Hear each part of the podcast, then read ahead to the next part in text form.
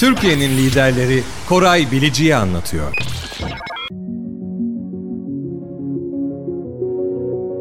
Herkese merhaba. Türkiye'nin liderleri Koray Bilici'yi anlatıyor sohbetleri serisi Hakman Elektronik Genel Müdürü değerli dostum Aziz Süzer ile devam ediyor. Hoş geldin Aziz. Nasılsın? Hoş bulduk. Teşekkür ederim. Sağ ol. Sen nasılsın? Ben de çok iyiyim. Teşekkür ederim. Böyle seninle birlikte olmak her zaman çok keyifli. Geçmiş dönemde de yaptığımız işlerde hem büyük başarılar elde ettik hem de beraber çok çok eğlendik. Ben seni çok yakından tanıyorum. Uzun bir geçmişimiz var. Ancak değerli dinleyenler de Aziz Süzer'in kim olduğunu bir merak ederler. Giriş için teşekkürler. Evet, geçmişte seninle yapmış olduğumuz etkinlikler ve işler gerçekten keyif aldığımız işler oldu. Teşekkürler. Evet, kısaca kendimi tanıtayım. Yani kendimi tanıtırken tabii nasıl bir tanıtım olsun diye üzerinde düşündüğümde açıkçası üç kelimeyle özetleyebilirim. Teknoloji meraklısı, perakendeci ve Alman ekolüne sahip birisi olarak özetleyecek olursak iş hayatımı bir yerde açıkçası bu üçüyle özetleyebiliriz. Yani iş hayatıma ben 8 yaşında babamın yanında başladım ticaretle ve yaklaşık tabii öyle düşünürsek 45 yıldır iş hayatının içerisindeyim. Çok erken yaşta başladım yani. Babamın yanında öğrencilik hayatım boyunca yaklaşık 15 sene hep ticaretle uğraşıyordu. Onun yanında çalıştım. Biraz ticareti oradan yatkınlığım vardı ama tabii kendi meşguliyet alanım hep teknoloji ve elektronik oldu. O nedenle de elektronik mühendisliğini okudum ben. Ve okuldan mezun olduktan sonra Siemens'te işe başladım. Bir Ar-Ge'ci veya bilgi, elektronik veya teknoloji konusunda geliştirme yapacağım diye veya o konuda çalışacağım diye ama kısa bir süre içerisinde kendimi satın almanın içerisinde buldum. Çünkü orada bir ihtiyaç vardı ve oraya uygun olduğumu söylediler. O gündür bugündür elektroniğin bir yerde ticaretle birleşmiş halini sürdürüyorum açıkçası.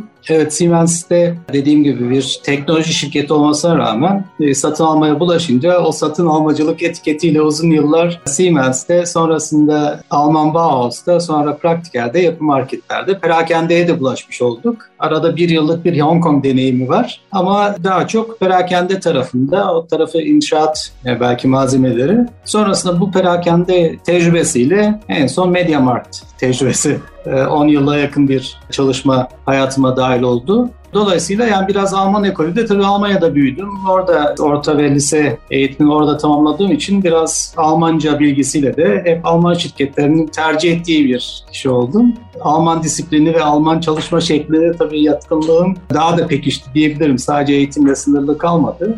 Bu da tabii bu şirketlerde, Alman şirketlerinde çok faydalı oldu diyebilirim. Evet, 10 yıllık yaklaşık bir MediaMarkt tecrübesinden sonra açıkçası masanın diğer tarafına geçeyim dedim. Ve Hakman Elektroniğe geçtim. Bir tedarikçi konumuna yani geldim ve 6 senedir yaklaşık burada gayet iyi bir şekilde Hakman Elektronik'te çalışıyorum. Yani özetleyecek olursak hem ilgi alanım olan elektronik hem de çocukluğumdan beri meşgul olduğum ticaretin birleştiği açıkçası ve çok severek yaptığım bir iş diyebilirim. Biliyorsun günümüzün modasında sevdiğin işi yapacaksın da tam uyan aslında bir görev diyebiliriz. Tabii seni tanıdığım süreçte gerçekten bu Alman disiplinini bütün iş yapış modellerinde hep gördüm. Ticarette de yatkınsın. Her zaman derleyen, toparlayan, işlerin bir şekilde en son sağlam imza atılmadan önce bütün çek noktalarını gözden geçiren bir liderliğin var.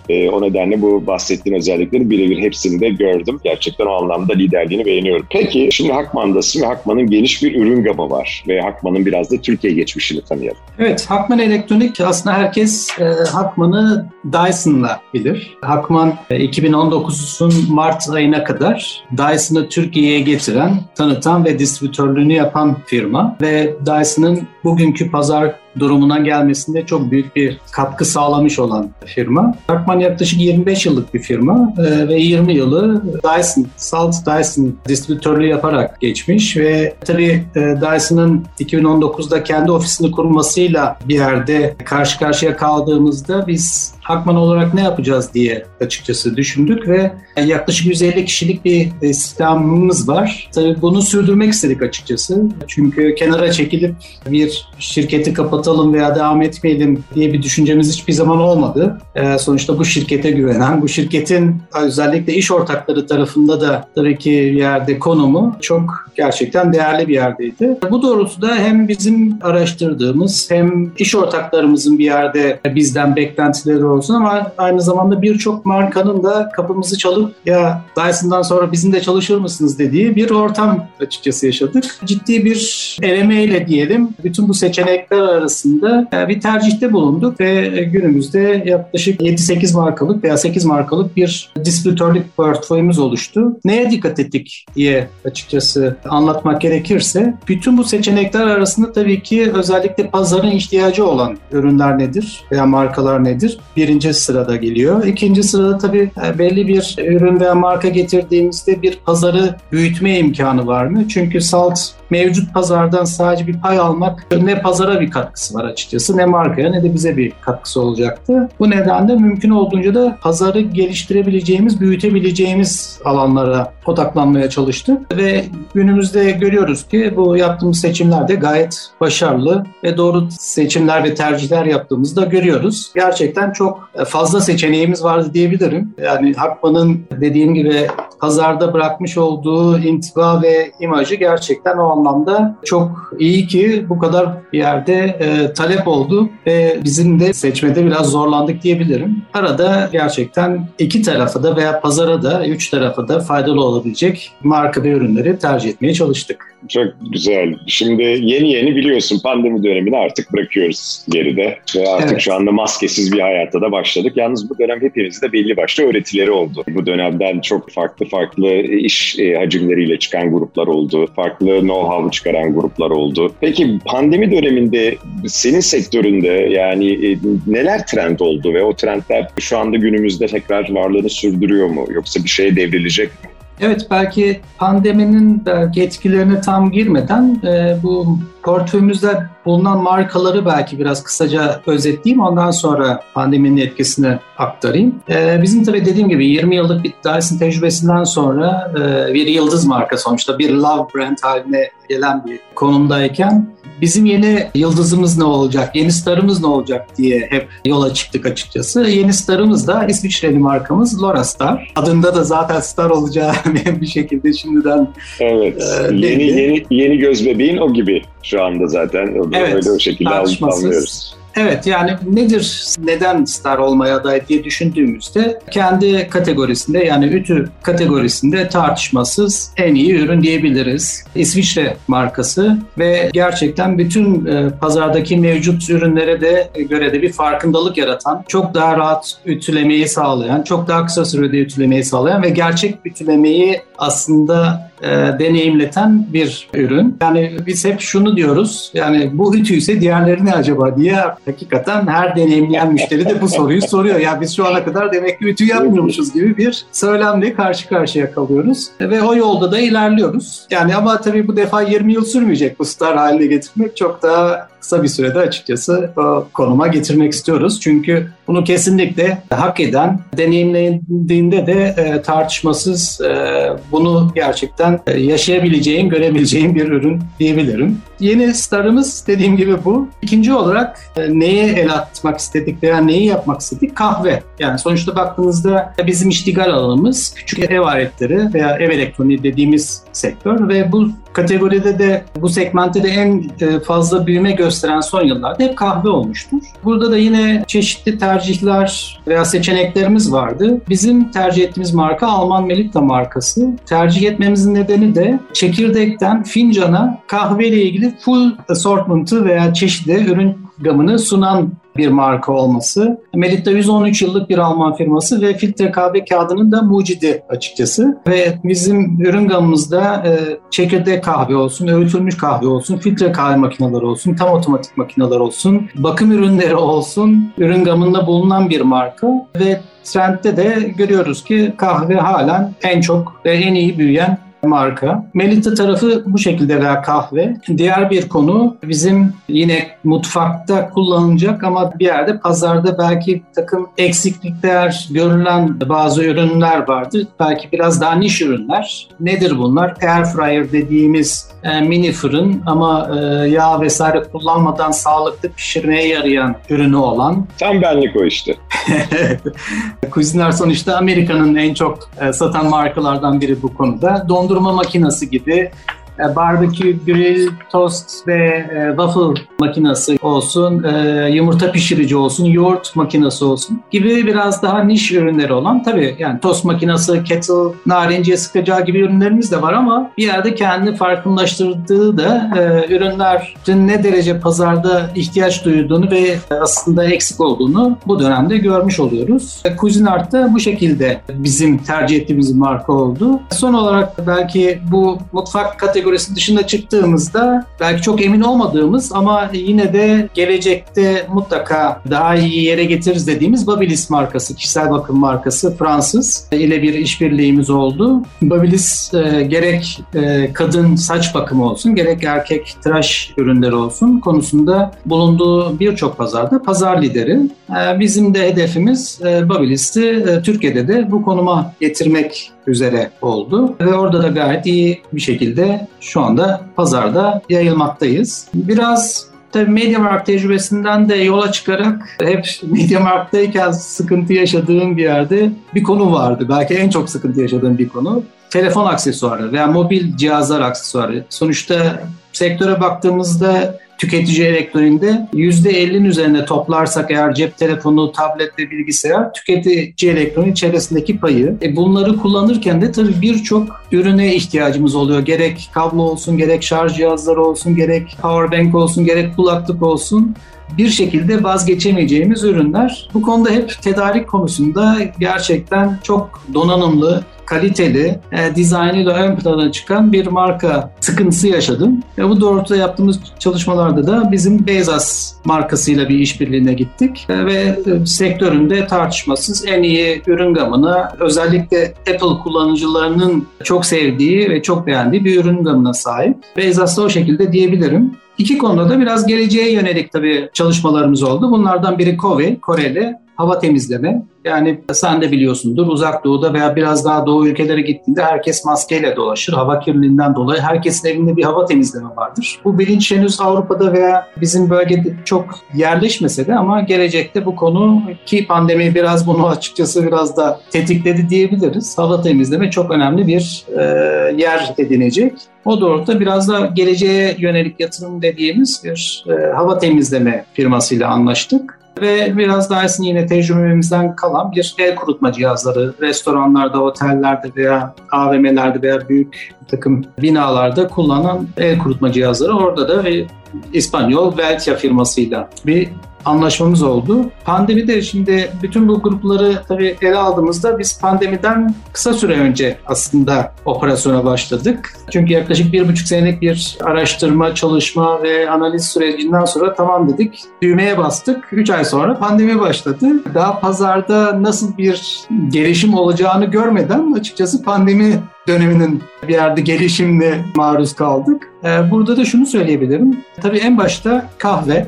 Çünkü sosyalleşemedik, evlere kapandık. Sosyalleşme dediğimizde de işte kafe shoplarda, kafelerde zaman geçirdiğimiz, kahve içtiğimiz bir ortamda kahveden bir yerde mahrum kaldık. Kahvede ciddi bir talep oldu tabii. Herkes o kahve keyfini evde yaşamaya başladı ve bu nedenle kahve belki trendi, zaten kendi büyüyen trendi içerisinde yine de en büyük trendi yakaladı. O nedenle bayağı doğru bir tercih olduğunu da görmüş olduk açıkçası. Zamanlama olarak da çok doğru bir tercihti. Tabii sadece kahveyle bunu bağlamamak lazım. Yani kahve evet belki evlerde bulunurluğu daha az veya sadece belki Türk kahvesi varken espresso ve filtre kahve gibi kahvelerin daha çok artık tercih edildiği bir ortamda bir yerde bu makinelere de veya bu ürünlere de talep oldu. Ama genel olarak şunu söyleyebilirim. Pandemi neyi yarattı? Hepimiz evde daha fazla zaman geçirmeye başladık. Hepimizin elinde mutlaka küçük ev aletleri veya tüketici elektroniği anlamında cihazlar var. belki ayda bir veya 3 ayda bir veya 2 ayda bir kullandığımız ve haftada bir belki sadece kullandığımız cihazları artık her gün kullanır olduk. Bu her gün kullanmak da tabii herkesin bir yerde ya bunun daha güzelini, daha iyisini almalıyım diye veya daha niteliklisini almalıyım diye bir trend başladı bu defa. Pandeminin aslında en büyük etkisi baktığımızda biraz daha evde kullanmakta olduğumuz yani belki işte işime yarar dediğimiz cihazların aslında ne derece iyi olduğunu, bunların daha da iyilerinin de bulunduğunu aslında herkes yaşamış oldu. Bu nedenle biraz daha nitelikli ürünler de tercih edildi diyebilirim açıkçası. Tabii evde zaman geçiriyor olmamızla o sektörün tamamı biraz daha büyüdü. Küçük ev aletlerinin yanında aynı zamanda yani ve kahve dışında da bir yerde tabii kuaförler ve berber salonları vesaire de kapalıydı. Burada da bizim Babyliss tabii ciddi bir talep gördü. Bir anda herkes evde saçlarını kesmekten, şekillendirmekten veya boyamak dahi her türlü kuaförde yaptığı işi aslında evde yapmaya başladı. Babyliss'te ciddi bir artış gördük. Pandeminin etkisi evet ciddi bir şekilde orada çok farklı bir trend sağladı. Evet belki ilk başta bu öyle başlamadı. Onu da hep şunu diyoruz. Yani dışarı çıkmıyorduk illaki güzel görünen vesaire gibi kaygımız yok ama evde kaldıkça o depresif belki ortamın vermiş olduğu diyelim ortamda belki biraz da yine kendimize bakalım, güzelleşelim, iyi olalım gibi bir motivasyonla açıkçası öyle bir trend başladı.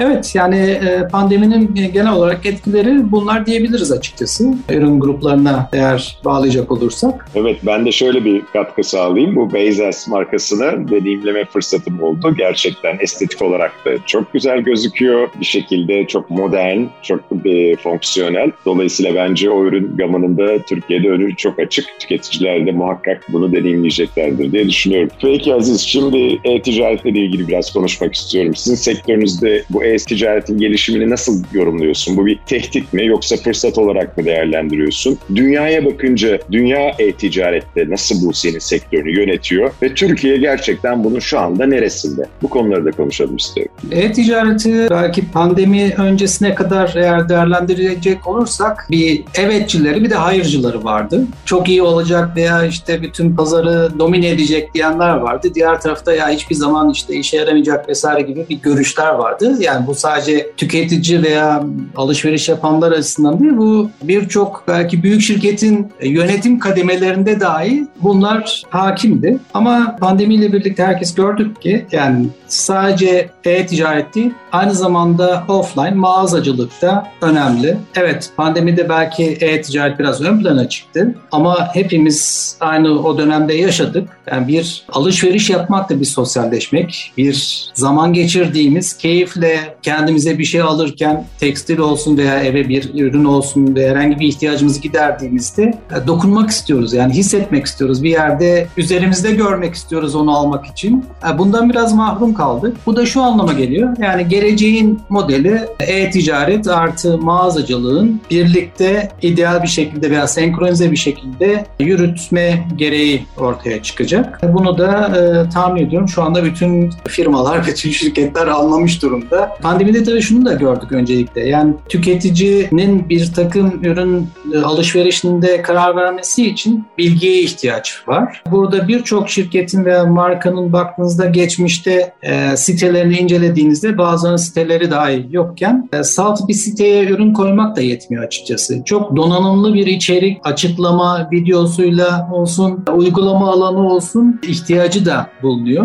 Ve bu alanda da herkesin şu anda harıl harıl çalıştığını eminim. Herkes bir şekilde ürünlerin daha iyi anlatma, daha iyi tanıtma yolunda bir şu anda çaba içerisinde.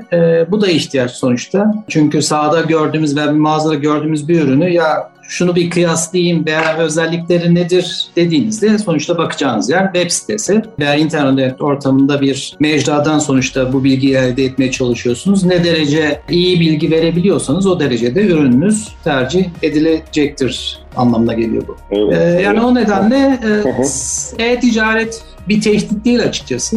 Bu dediğim gibi senkronizasyonu, e-ticaret artı mağazacılığı iyi kurgulayan, omnichannel dediğimiz yapıda iyi kurgulayan markalar ve firmalar bunun faydasını görecektir. Muhakkak. O şey dönemlerini hatırlıyorum. Bu gerçekten e-ticarete yatırım yapmalı mıyız, yapmamalı mıyız? Evet. Konuşmalarını çok iyi hatırlıyorum. Resmen ondan sonra büyük bir dönüşüm yaşadık. Ve şu anda da rakamlar inanılır gibi değil. Her sektörde e-ticaret gerçekten çok hızlı bir şekilde gidiyor. Peki şeyi de konuşalım. Şimdi çok değişken bir pazardayız ve işte inovasyon var bir taraftan, yatırımlar, çok farklı ürün gamları, inanılmaz da bir rekabet var. Peki gelecek ile ilgili öngörün ve planlar, bunlar nasıl? Gelecekle ilgili açıkçası mevcut pazar durumuna bakarsak şu son 10 yılın belki mağazacılık tarafında belki ele alırsak gelecekte bu büyük metrekareli mağazaların bu denli iş yapmayacağı yönünde bir düşüncemiz var açıkçası. Tüketici bir yerde online'daki alışkanlıklarından da artık çok daha kısa sürede bu işlerini bir yerde çözmeye çalışacak. Daha çabuk çözümler talep edecektir. Bu da tabii büyük metrekareli mağazalar dediğimizde evet eskiden çok güzeldi onları saatlerce gezmek vesaire ama artık biraz daha hedefli, biraz daha odaklı bir müşteri tercihi olduğunu veya trendi olduğunu görüyoruz. Bu nedenle de biraz daha mağaza boyutlarının küçüldüğü, online'a desteklendiği ama bir yerde de bu küçülmeyle birlikte aynı zamanda üreticilerin veya markaların doğrudan müşteriyle de bir yerde iş yaptığı veya temasa geçtiği bir ortama doğru gidiyoruz açıkçası ki bunun örneklerini birçok büyük markada görüyoruz. Bu nereden kaynaklanıyor veya niye bu trende gidiyoruz dersek yeni tüketici veya günümüzün tüketicisi artık bir yerde daha kişiselleştirilmiş aslında bir hizmet istiyor. Yani bir mağazaya gittiğinde bir atraksiyon mutlaka istiyor. Salt ürün raflara dizilmiş bir ürün görmekten ziyade bir özel onun ilgisini çeken ona göre özelleştirilmiş bir aslında çözüm veya tercihte bulunmak istiyor. O nedenle de burada iş tabii markalara düşüyor. Bunu büyük bir mağaza çatısı altında birçok markanın bulunduğu ortamda biraz sağlamak zor ama üreticilerin veya markaların bir yerde dediğim gibi örnekleri var bunun. Oluşturmakta oldukları mağaza konseptlerinde bunu görüyoruz. Trendin biraz oraya doğru gittiğini söyleyebilirim açıkçası. Bu tabii benim görüşüm. Zaman bize haklı mıyız, haksız mıyız zaten gösterecek ve ortaya koyacak diye düşünüyorum. Ben senin sağduyuna her zaman biliyorsun, inanıyorum. O nedenle büyüyecek dediğin ürün gamları büyüyor, küçülecek dediğin ürün gamları küçülüyor. O nedenle çok başarılı bir dönemde gelecek de zannediyorum senin ve aklın içinde gelecek. Buna da inanıyorum. Aziz, çok keyifli bir sohbet. Seninle beraber olmak her zaman çok güzel ve ilham verici. Bir sonrakini fiziksel bir ortamda yapmak üzere diyorum. Sevgiler. Ben de çok teşekkür ederim. Sağ ol. Türkiye'nin liderleri Koray Bilici'yi anlattı. Bir sonraki podcast'te görüşmek üzere.